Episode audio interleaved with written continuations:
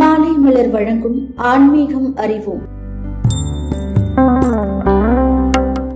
பனிரெண்டு ராசிக்காரர்கள் கால பைரவரின் எந்தெந்த பகுதியை வணங்கினால் தோஷம் விலகும் என்பதை பார்ப்போம். மேஷ ராசிக்காரர்கள்.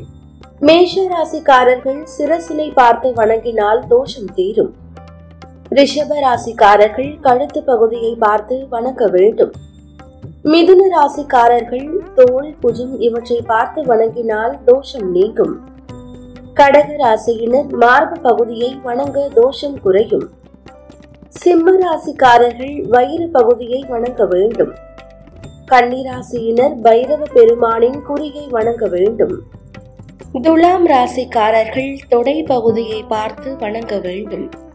விருச்சிக ராசிக்காரர்கள் முட்டி பகுதியை பார்த்து வணங்க வேண்டும்.